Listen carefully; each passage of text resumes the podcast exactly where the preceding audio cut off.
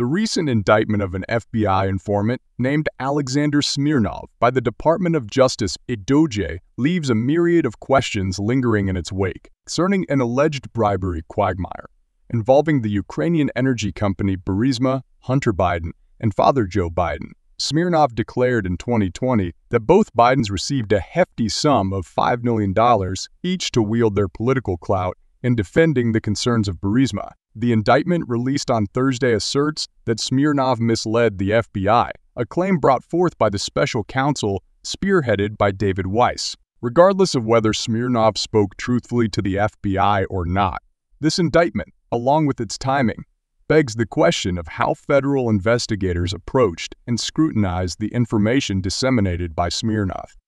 With Smirnov deemed less credible, the allegations still foster some significant interrogations. According to the official indictment, Smirnov's contact with Burisma executives began only in 2017, a time period post-Joe Biden's vice presidency, and the termination of the Ukrainian agent investigating Burisma. Hence, the opportunity for Smirnov to engage with the Burisma executives and discuss matters involving the Bidens during 2015 and 2016 raises doubts.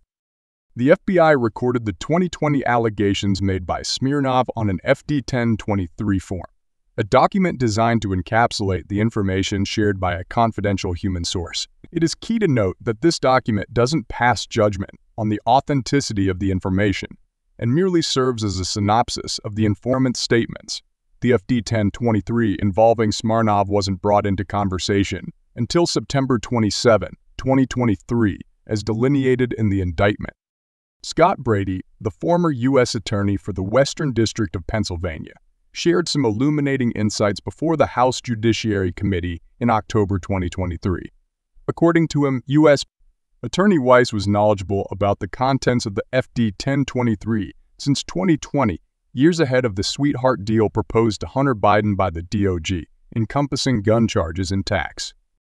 A question thus arises regarding the delay in further investigation of the explosive FD 1023 allegations. In June 2020, the FBI acquired the FD 1023, which claimed that Burisma enlisted Hunter Biden on the firm's board with the overt purpose of employing his influence through his father to avoid potential issues. Curiously, with such incendiary accusations contained within the FD 1023, why was there such a significant delay in the attempts of the FBI or other federal investigators to scrutinize the veracity of these insinuations and deduce their potential falsehood?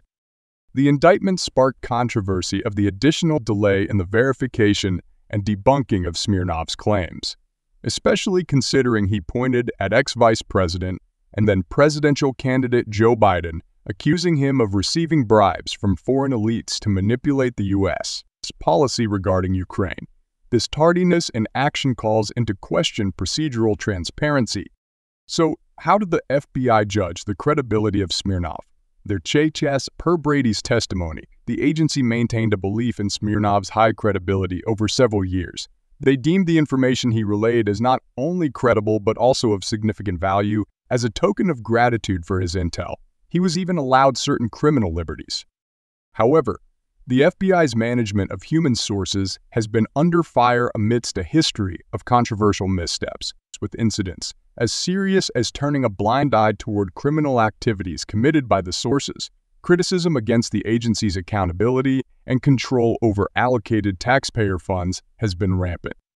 The indictment's implications on the broader Joe Biden investigation remain ambiguous. Following the allegations contained in the Weiss indictment, Democrats rushed to use it as evidence, insisting that the probe into Joe Biden's alleged connection to his son's professional affairs should be discontinued.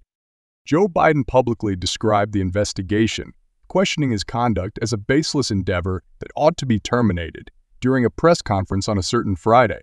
The indictment also sparked responses from other key members within the Democratic Party. For instance, Jamie Raskin, a Democratic representative from Maryland and member of the House Oversight and Accountability Committee, regarded the Weiss's investigation as yet another instance debunking the central conspiracy theory uniting the Ukraine Burisma narrative.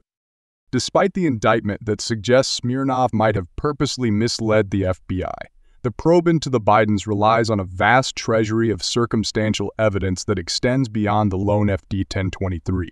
Consequently, this Thursday indictment does not necessarily challenge the validity of the contents discovered on Hunter Biden's laptop, nor does it cast doubt on the testimonials delivered by multiple ex-associates of Hunter Biden. The intricate network of shell companies, as well as the wire transfers that congressional investigators have tracked, isn't dismissed either. Also, the scope of any potential inclusion of Joe Biden and his son's business interactions with foreign entities, namely nations like China, Romania, and Kazakhstan, remains unaffected. The indictment, therefore, raises questions rather than providing closure. If Smirnov was misleading the FBI, why did it take so long to uncover this? Why was there such a significant delay in investigating the very serious allegations put forth in the FD 1023? And why was Smirnov considered highly credible for so long, if this was the case? The implications of this investigation extend far beyond partisan politics. They demand an earnest reflection on legislative oversight, investigational efficacy, and pursuit of transparency. In order to preserve the integrity of political offices and investigation bodies, it's essential to swiftly act in response to allegations, maintaining procedural transparency and truth. Lastly, at the time of reporting, the Department of Justice did not provide any statements on the indictment or comment on behalf of Special Counsel Weiss. Thus, in the current stage, we're left with surmises, guesses, and unanswered questions which can only be clarified as the situation unfolds further.